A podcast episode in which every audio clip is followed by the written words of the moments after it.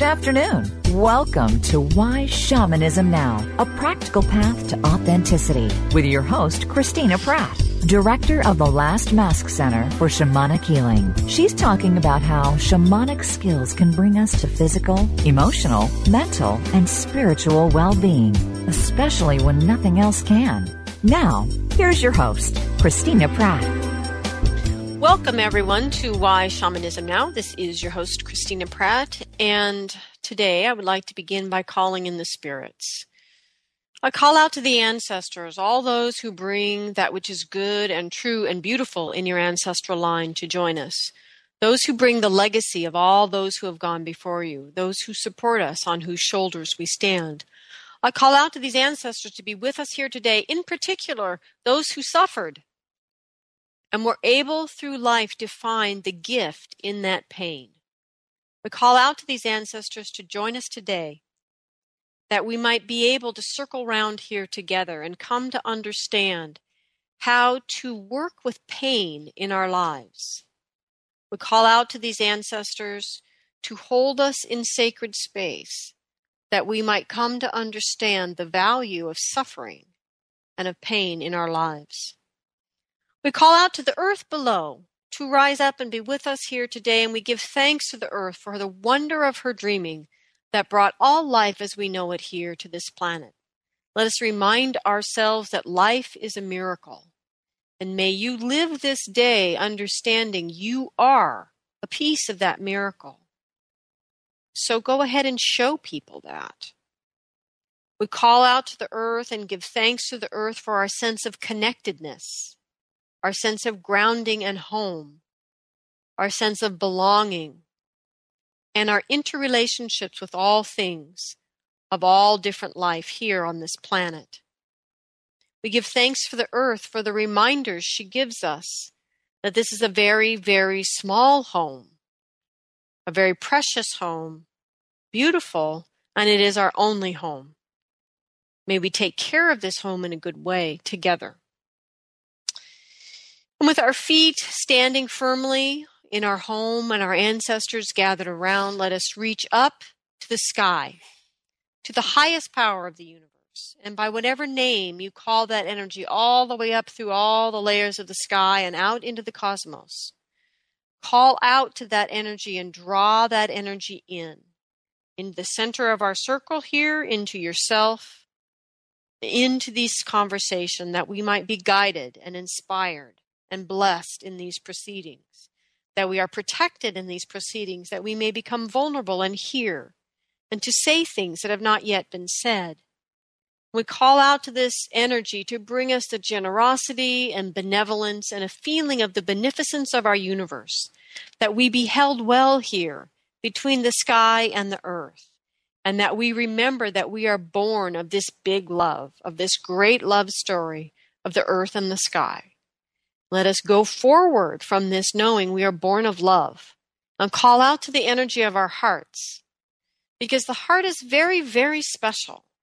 It has this enormous capacity to deal with the intensity of our passion, the intensity of our great desire to be here and do something, and to take that somehow powerful, intense, but often unclear energy and to merge it without damping it with the clarity and brilliance and inspiration of the mind, with the innovative capacity of the mind, and to bring these energies together in our heart that we might know our soul's true purpose. May we all go forward in this day better able to know and to live and to give our soul's purpose to the world. And before we go any further, I want to give thanks for all those of you who are donating, mostly those from Last Mask community, but other listeners who are beginning to donate so that we might keep the show on the air. So today, our topic is transforming pain in its many forms. And as I was talking with my helping spirit about today's show, since I kind of didn't want to do the show, it sounded um, painful. I thought, oh, this is going to be boring. But she said, no, no, no. That this is about the dynamic between earthly desires run amok And whenever the word amok comes up, it's always going to be a good thing. So this is about the earthly desires running amok and overrunning our capacity to feel the desire of our soul. So, what are earthly desires? What earthly desires are, are all of those, you know, how does something become a desire? So basically, we are children, we have legitimate needs as a child.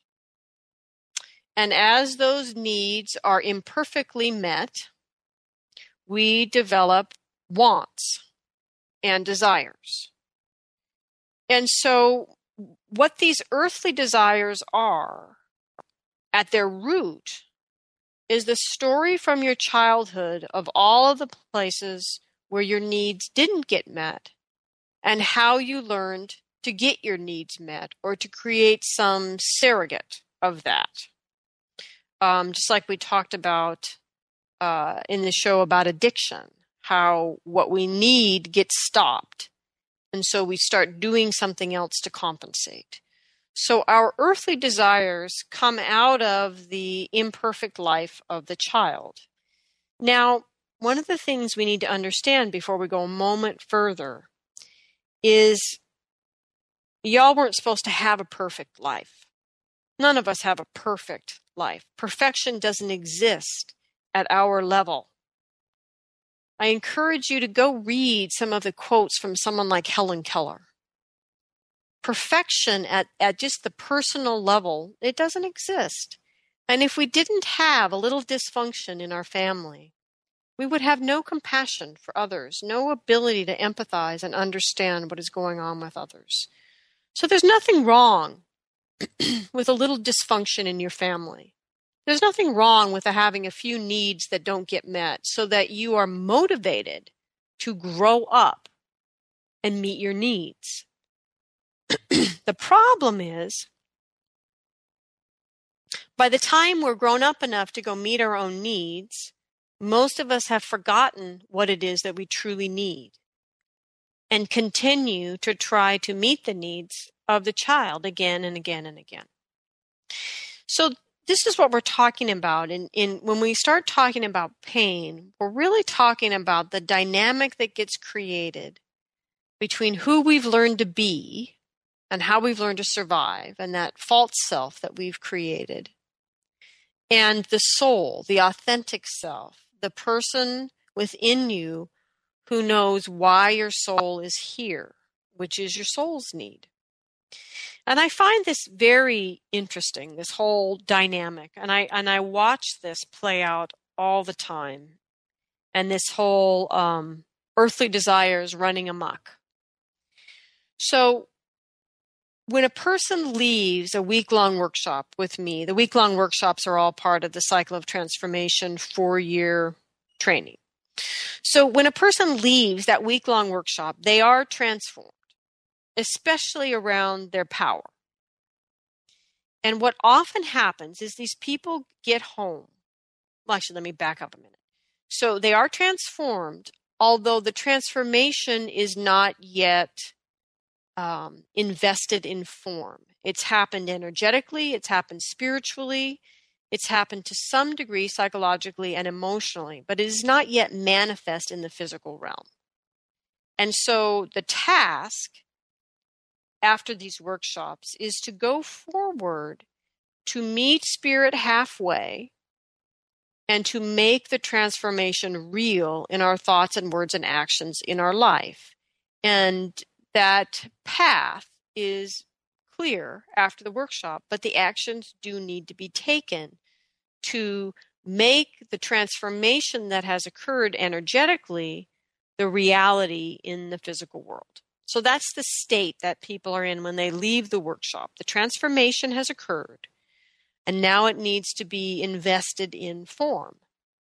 So they go home and their partner says, and this happens equally for men and women. So don't think for a moment there's any gender bias here. But people go home and within a couple weeks, sometimes days, sometimes hours, they get some message back from their partner, and it's often very direct, that basically says, I liked you better before you went to that stupid workshop. And now here's the key, or here's the critical piece. And then the person who spent all that time, energy, and resources to go to that workshop lets the transformation go. They find a raft load of excuses to not do their part, to not meet spirit halfway, and over the next couple of months, things will go back to exactly how they were before the ritual, plus what is the new thing the person adds to the to the weight or the inevitability of that old pattern? They add to it the dis- disappointment. They add to it the betrayal of themselves. And most people can't face self betrayal directly in the eyes. And so they turn it into that belief that spirit isn't there, spirit won't help, that it never works for me, that I can't journey well enough, or some sort of story so they don't have to deal with the fact that they betrayed themselves. All because their partner said, I liked you better before. Well, of course they do. You come back and you're changing things. It creates discomfort for people. You're using your power now in ways you didn't before, which requires the other person respond, perhaps to use their power with greater integrity. That's uncomfortable for them. Of course, they liked you better before. You were in a codependent relationship with them and they were using your energy. All of these things are possible. The list goes on and on. Of course, they liked you better before. What did you expect? So, I've watched a student over the last three years suffer deeply. She's a deeply loving, caring, sincere individual. And that she has been struggling for years now in this process, coming home twice a year after these workshops transformed, struggling with a husband who the first week she came back changed very clear that she had found the path for her in shamanism that she, she had found a teacher that would help her do what she wanted to do and a community of people that would support her in doing that and that this was the way for her to express to most accurately express her soul's purpose and her gifts to the world. And as she came home excited to share this with her husband he made her wrong in his language back to her.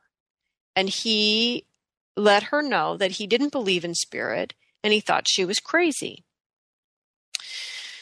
So I watched that happen the very first week she returned home and knew right then what was going to happen eventually. But what surprised me about this example is I watched this woman suffer in this relationship between her working very hard to transform herself and then working equally as hard to try to transform her relationship and her marriage so that they could continue to coexist together. And she, and in doing this, she lost everything. And what I saw in this is that she, since she seriously, deeply believed what it is she had to have and that there was a list of what had to be that was written entirely in her childhood. And it was because she kept trying to honor everything on that list that kept her engaged in a relationship that was so obviously not going to work out.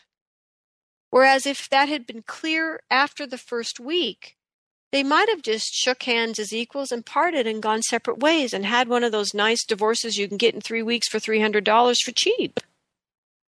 But instead, now it's a messy, horrible drama. So, this is what we're going to talk about here today because she is not any different than you or like me in my earlier life. Our inability to let go of what we think is so important and so true which are simply old stories left over from our childhood. and to not make the desires of our soul the priority.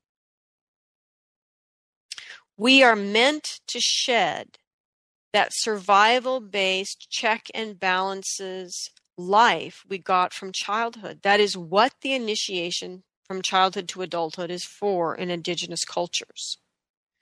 It's absolutely critical that we shed that story and we do not drag it into adulthood. Yet, here in the contemporary world, everyone drags it into adulthood.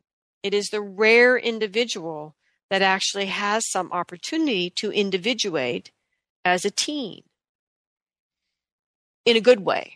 Many are forced to, but not in a way that embraces them as an adult coming back into the community in a way that helps them to understand what has happened in anything other than a negative frame.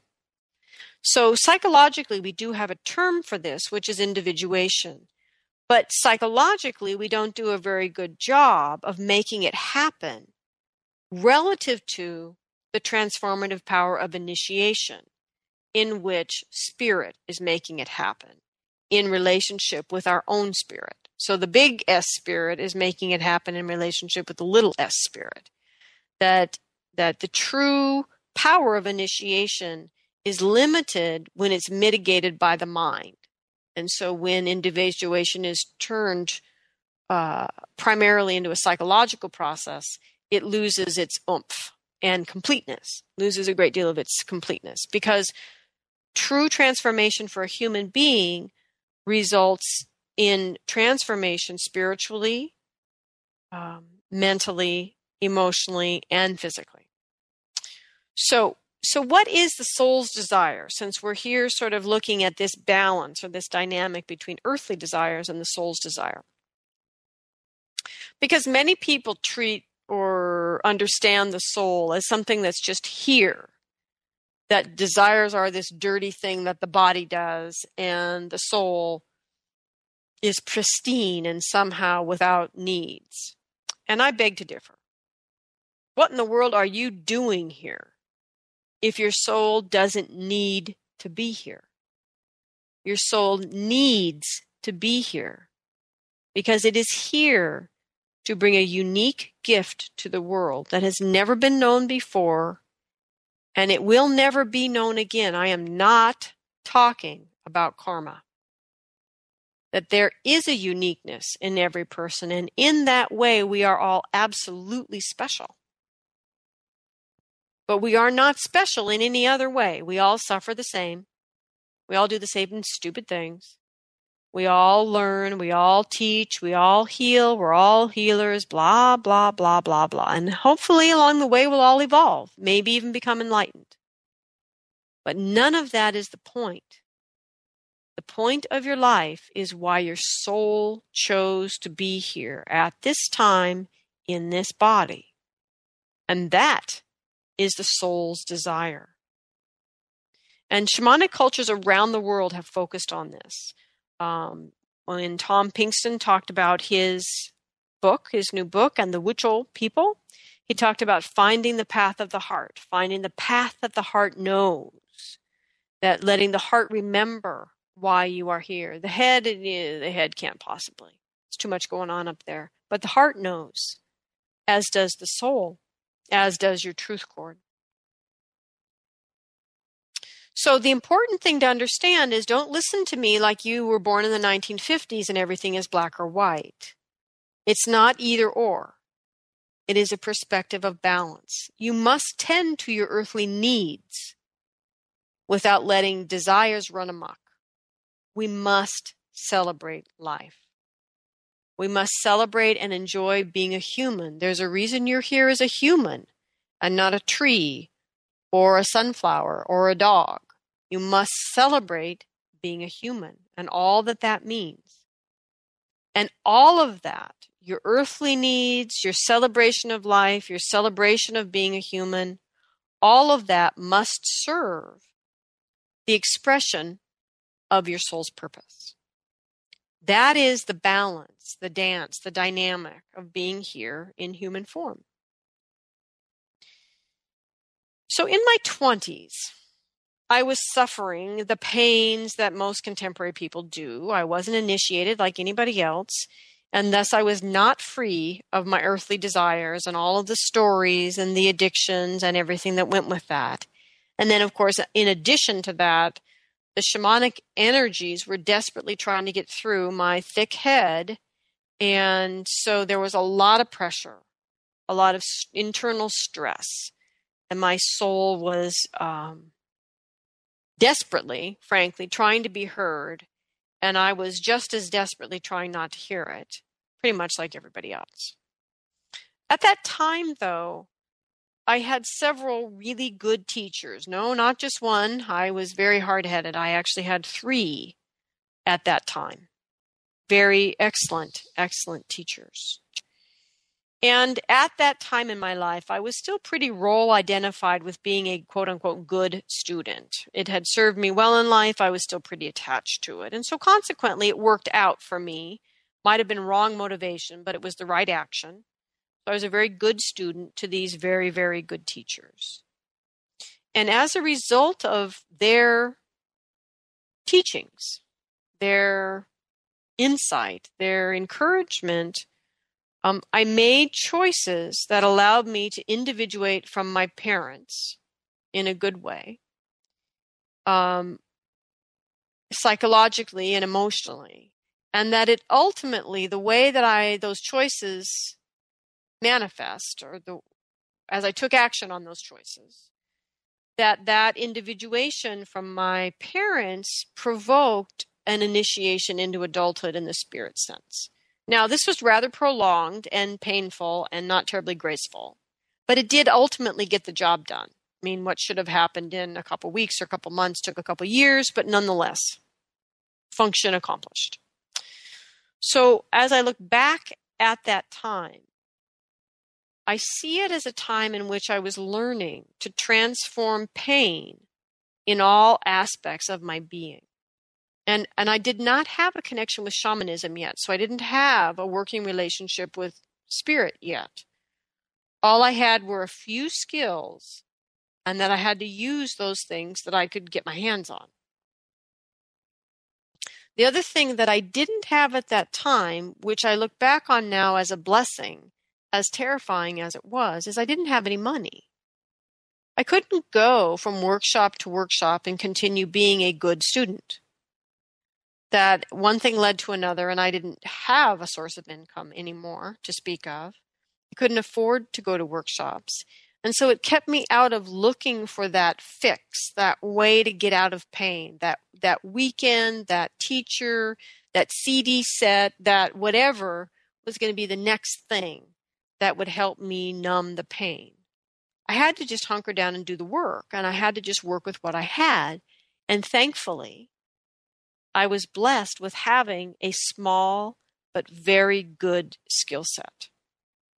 And for those of you that have actually been listening to the shows, um, that skill set was all of the energy medicine pieces we've been talking about a practice for cultivating grounding, a practice for cultivating good boundaries, a practice for clearing energy in, in my body and in my chakras.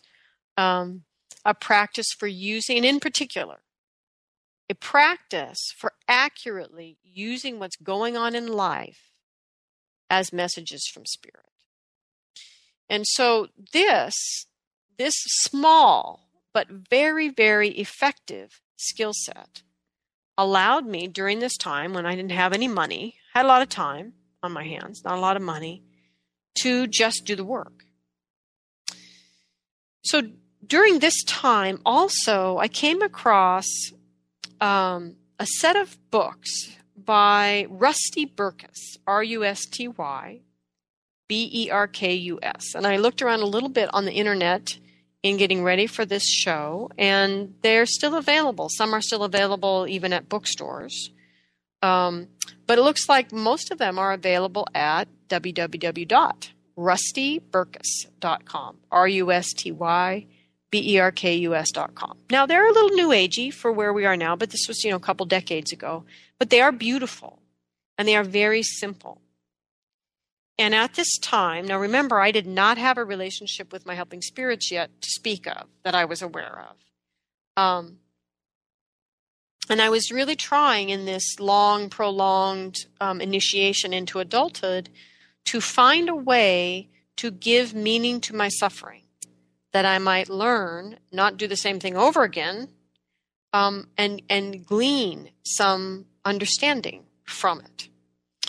And out of, in one of these books by Rusty Berkus, there was a phrase that was something like this: "All earthly pain is your inability to let go of something that wants to be set free."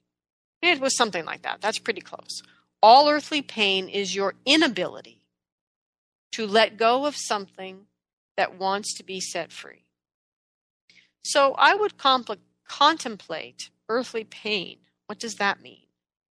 I contemplated my inability to let go of things. And I also contemplated what it might be that wanted to be set free. Now, I also contemplated un- how unfair that statement seems for those people that are born in pain. Doesn't seem quite fair. And truthfully, I don't think I understood this statement at all until I started working in shamanism. Nonetheless, it rang true for me. As hard as it is, and, and even in those places I could imagine it would be hard to apply, not necessarily my life because I wasn't born into pain, but for others, how unfair that seemed. It rung so solidly with my truth cord that I held on to it. And I used it all the time, actually. And so basically, whenever I would notice myself in pain, and at that time I was very good at getting into a vast variety of painful situations and suffering over my suffering, just like everybody else. But I would ask myself, okay, I'm in pain. What wants to be free? And more importantly, how do I let it go? What do I need to do to let whatever wants to be set free go? And what I learned from that, with all of those energy medicine practices, is I learned how to clear and release a whole variety of different kinds of pain physical pain, emotional pain, psychological pain or mental pain, and spiritual pain. And in the end, what I found is that no matter where they were manifesting in my life, you know, whether it was psychological or emotional or physical or whatever, no matter how they manifested, that in the end, at the source, the reason they were still in my life is because they were all held in my body. And that the, there's a whole healing art then about learning how to follow the energy of things from their manifestation in the physical world into your body and to follow the energy to the source of this pain or suffering. Now, I didn't really understand this fully, again, until shamanism, but I worked with it and I had the skills from working with Phyllis Pay, who is in um, the Bay Area in California uh, to work with the energies. And these skills are discussed pretty thoroughly in a series of shows that I did last year called The Basics of Living Well. There's a show on grounding, there's a show on boundaries and protection, and there's a show on cultivating energy. But basically, what this amounts to is visualizing daily the energy body, your own energy body, with your connection from the sky and the earth moving through you, your chakras running down that central channel, your grounding cord extending from your first chakra down to the center of the earth, your head opening up and connecting up to the highest power of the universe, and then clearing, doing two things. One is to clear the chakra energies and the space between you and your boundaries and also to clear and repair the boundaries as well. So it's all this energetic clearing and repair work. And I didn't really understand this fully until shamanism showed me that even the pains a person truly doesn't seem to be holding on to, like those people that are just born in some sort of painful illness or something like that, that energetically, somewhere in some realm, there is something being held on to, even if it's by the unresolved energies of the ancestors or something the person doesn't appear to have any control over. That somewhere that energy that wants to be set free is being held. And often, this issue is exactly why we need to go to shamans and have them journey for us so that they can find wherever that holding on is in another realm and to find also what are the means to release it. And this is a way that I actually see or conceive of a great deal of shamanic healing work. So, the important thing that I, I gleaned from this at that time, even before the shamanism, is that there was a gift at the end of that tunnel, that path, that following the energy. So, you know, Rusty says all earthly pain is your inability to let go of something that wants to be set free. What she doesn't say in that quote, I mean, she probably says it in other books, but what she doesn't say in that quote is, and that once you truly set it free, what you gain most of the time is some aspect of yourself that is shut down. That often the thing that really wants to be set free is some aspect of your true nature. So, in the end of the clearing process, there is a gift. In all of our suffering, not only is there the thing to be set free, but in that freedom is a gift, and that gift is most often yourself. And it is through reclaiming yourself that we are better able to feel our own authenticity and from that authenticity to feel the soul and its desires. And so there is a direct dynamic between caught up in the story of your earthly desires and your your actions to try to feed those earthly desires. There's a direct relationship between that and how that robs us of ourselves in such a way that we're not here to be able to connect into our soul's desires and to really feel our own authenticity and to understand through that feeling the path to our soul's purpose and our soul's desires. So, just as some examples then of clearing pain, the thing we need to remember always about any process involving a human is that different aspects of yourself may and usually do require different modalities to work in them. Uh, so, in other words, physical issues need things that help you address the physical realm.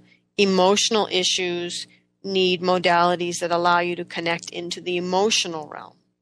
So, for example, most people have experienced to some degree in therapy how there's a certain emotional element that gets left out in traditional therapy that feels necessary.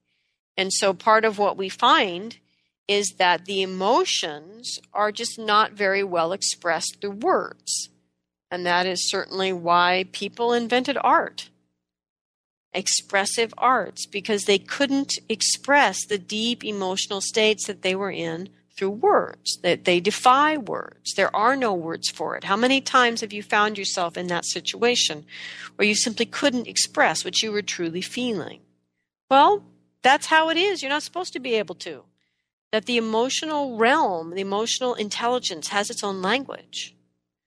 And it primarily moves most clearly through art, through movement, through sound, through dance, through art, through poetry through through ways of expressing ourselves that don't require a linear logic.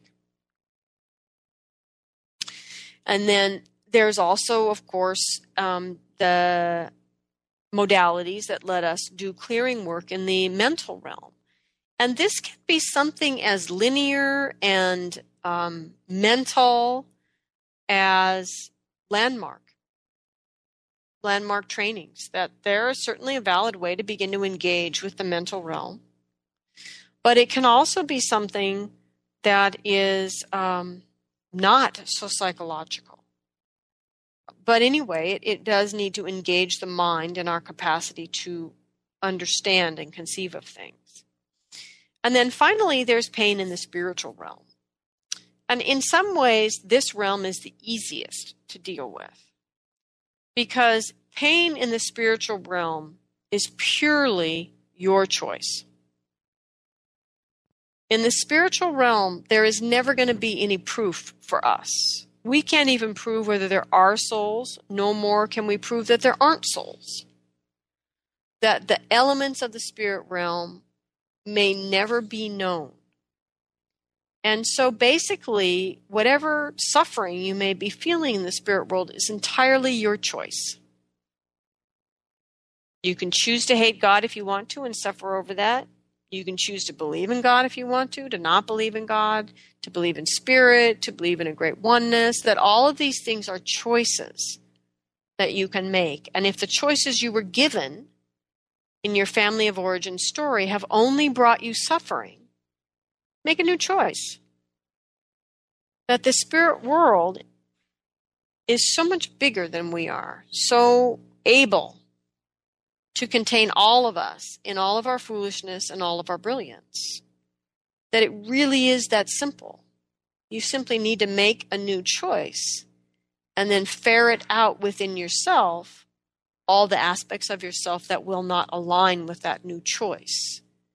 And so, in the end, it's not about your relationship with spirit, it's about your relationship with yourself and your ability to clear those selves that are unwilling to align with your belief, your experience, your um, yeah, your experience with spirit at this time. So, let me share a couple examples then about clearing in these different realms.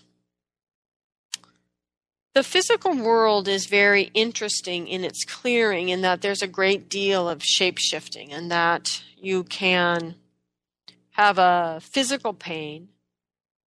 Um, so I'll just mention that Arnold Mindell and the School of Process Oriented Psychology works with this process a great deal how to find the message in a body signal, some sort of pain or sensation in the physical body, and how to communicate with the body intuitively to allow that message to unfold from the pain or the sensation in the physical body. And again, that's Arnold Mindell, M I N D E L L, and Amy Mindell, and that School of Process Oriented Psychology.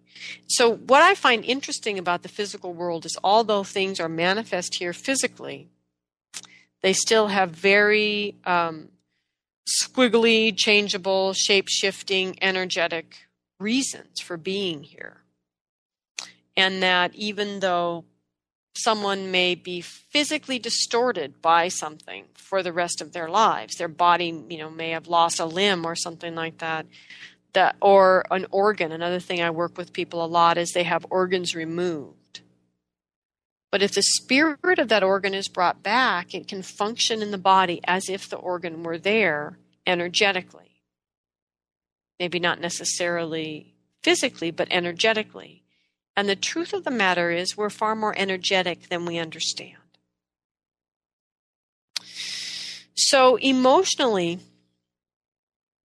one of the things that I, um, ex- I recently witnessed some really extreme emotional pain in a client.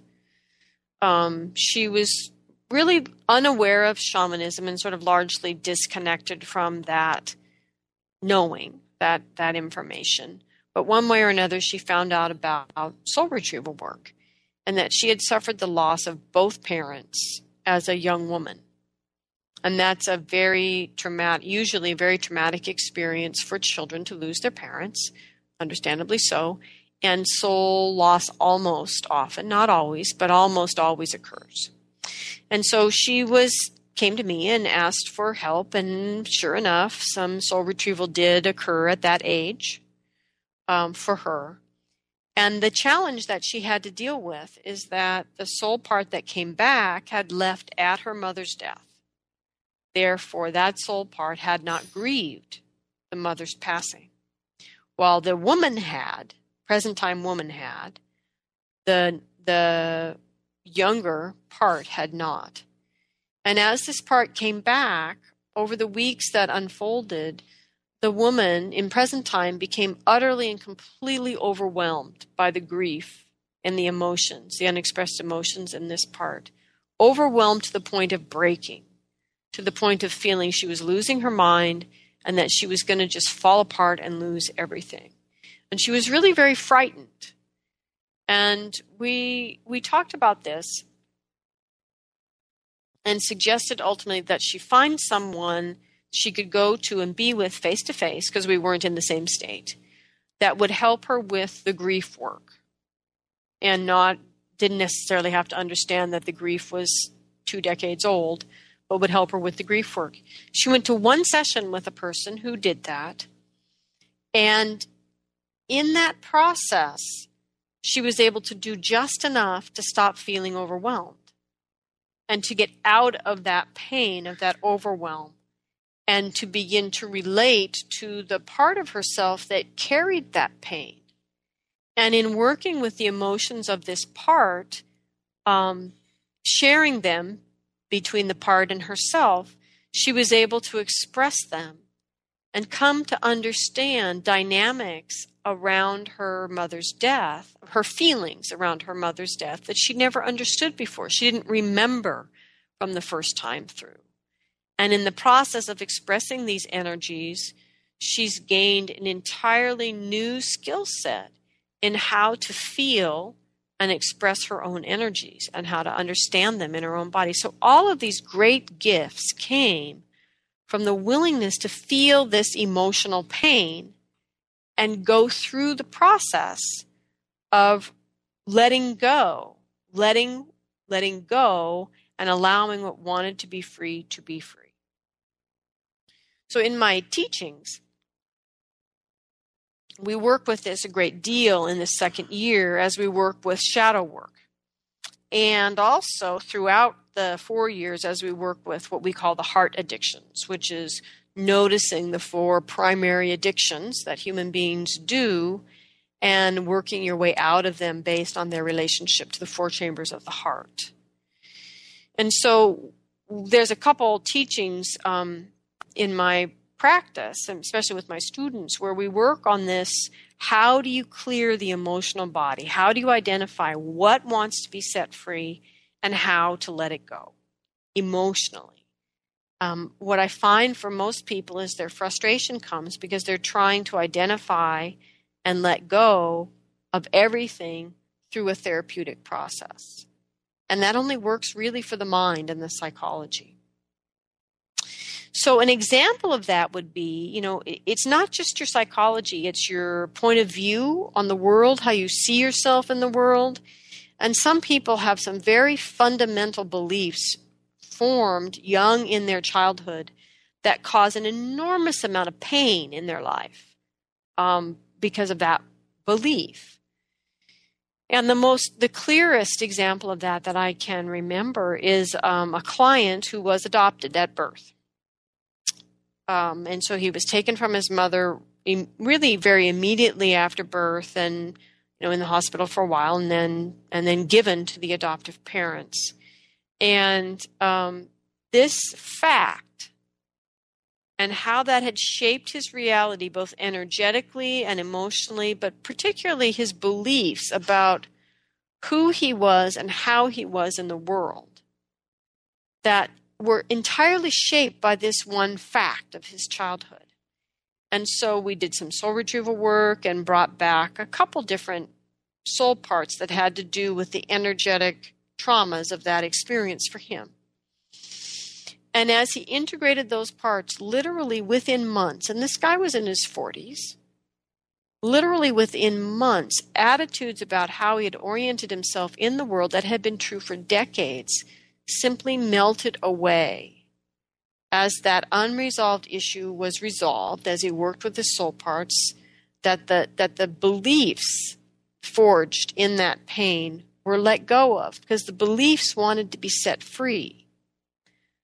And what emerged from him is a feeling for the first time in his life that he knew that he belonged here.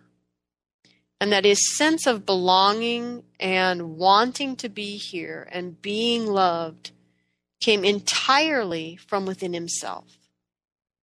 And this was enormously empowering and a great gift to, that came from his willingness to let those beliefs go and let that pain of his childhood go free.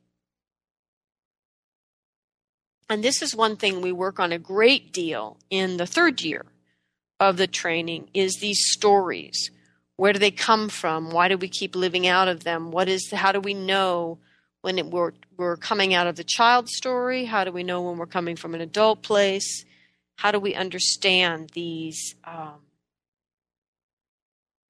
way in which these stories program us to get all caught up in these earthly desires? And chasing down the the response to these earthly desires and how we get buried as the earthly desires run amok in our life. It is entirely because of the stories that we're telling ourselves. And so we work with this in the third years how these stories have shaped ourself and our life and the pain and the suffering that we feel and how to ultimately release those stories by returning simply to the beginning when you were a child of the divine, and you are a child of the divine, and there is no separation, and there can be no separation, no matter what anybody says, no matter what anybody does, that you are one with all things. And through that relationship, your needs are met. And with this return to the beginning, so many of these stories are able to be released. And as the stories are released, then the earthly desires go, and we become able then to focus inward on the soul's desire and the reason that we are here. And so there are many different ways to clear pain, but the important thing in all of it is that in the clearing, and the letting old things go free, old ways of being, old selves, old ways that are outmoded by our growth, letting those energies go free, we're able then to claim an aspect of ourself we weren't able to be in touch with before. And again, in that way, our authentic our authenticity is reco- is coalesced again. That we come into a stronger stance of wholeness and completeness and from that place, we don't feel so needy, so driven by our earthly desires, and we are better able to tune in to that deep desire of the soul. So, there's one other thing about pain that I did want to take some time here to talk about because it's very interesting for those of you that are engaged in a transformational process and have been now for decades is there does come a time after decades of clearing work that we move into a new relationship with pain if we have engaged in life as spiritual warriors. Now, if we haven't engaged in life as spiritual warriors, we're still sitting in our stories. And the fact of the pain, even if that pain is suppressed, the fact of that pain is what is telling us we need to change. So, in the beginning, the pain is saying, This is not okay. This needs to change. Something is wrong. Something is off course. Something is not right. But later, decades down the road, after some time truly engaging in life as a spiritual warrior, clearing your pain, following the path that that requires, and allowing yourself to be transformed by that experience. That's the path of the spiritual warrior. And in doing that after a while, we get to, to a place where we need to understand that just because it hurts doesn't mean you're doing anything wrong. And that is a real turnaround from the beginning because in the beginning it is our pain, be it psychological or emotional, spiritual. It is our constant pain from our separation from our soul and its desires that motivates us to wake up and to clear, to release that which wants to be set free. But down the road, there's also another possibility which is that just because it hurts doesn't mean you're doing anything wrong because we start to understand that whatever stands between me and my wholeness and my soul's purpose needs to be cleared. And often in that clearing process, there will be pain, just like the girl or the woman who had to grieve again the grief of the girl within her. And just like the man who had to feel again the terror of the infant, the newborn infant, in the process of becoming whole within himself.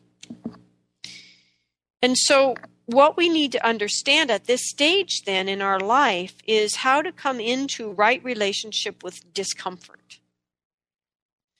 And from Taoism, what we understand about discomfort is first off, there is no warriorship without discomfort. There is no spiritual warriorship without discomfort. However, there is an art to moving into our discomfort. So there is an interface in all of our lives between our comfort zone and our discomfort zone. And at the other end of our discomfort zone is pain, pain that damages us permanently. So, what we're looking at is this zone between comfort and pain of discomfort.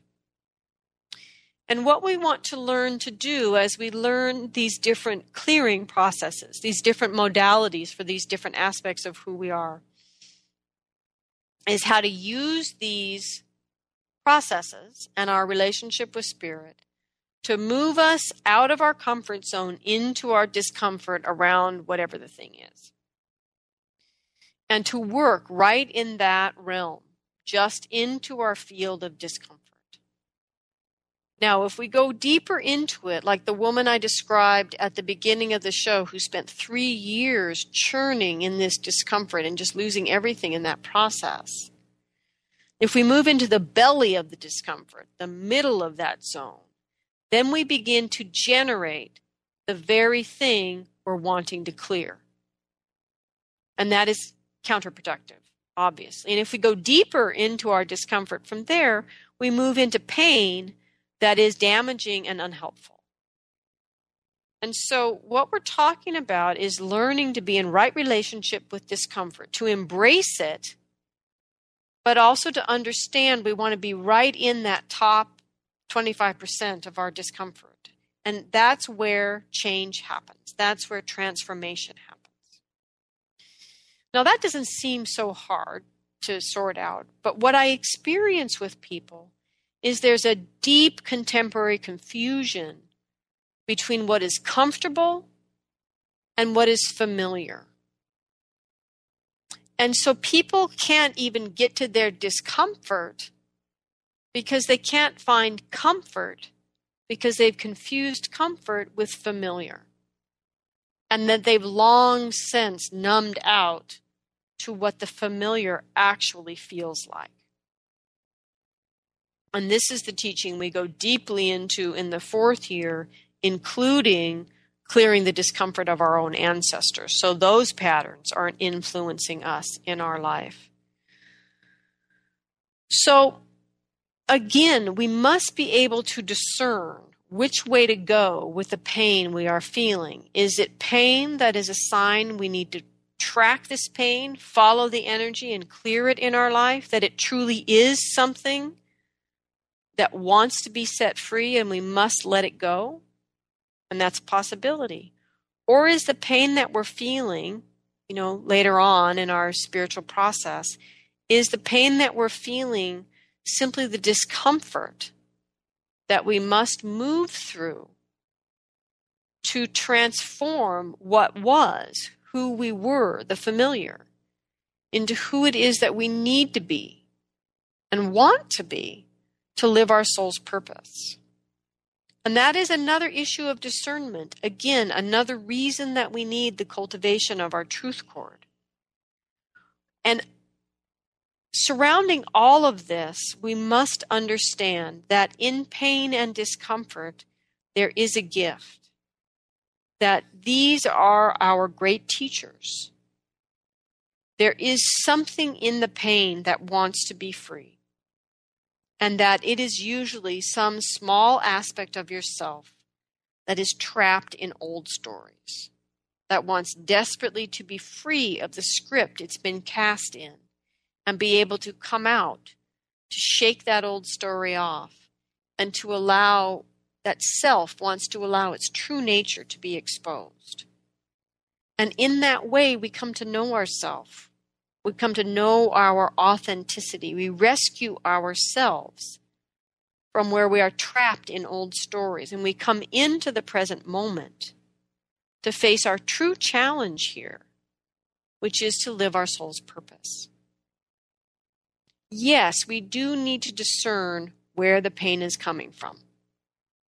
That is our responsibility.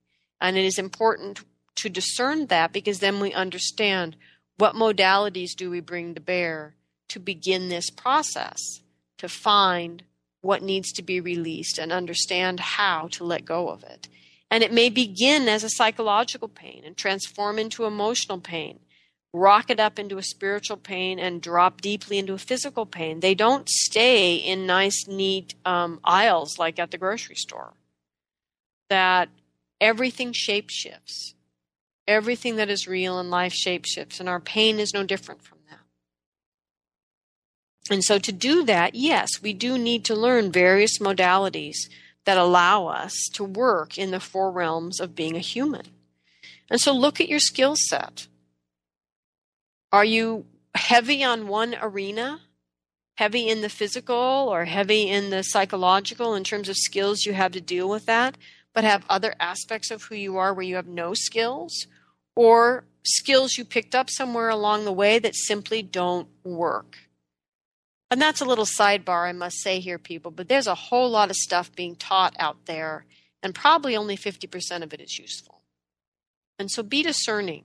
Trust your truth cord. Don't get hooked into things that are not actually useful for you.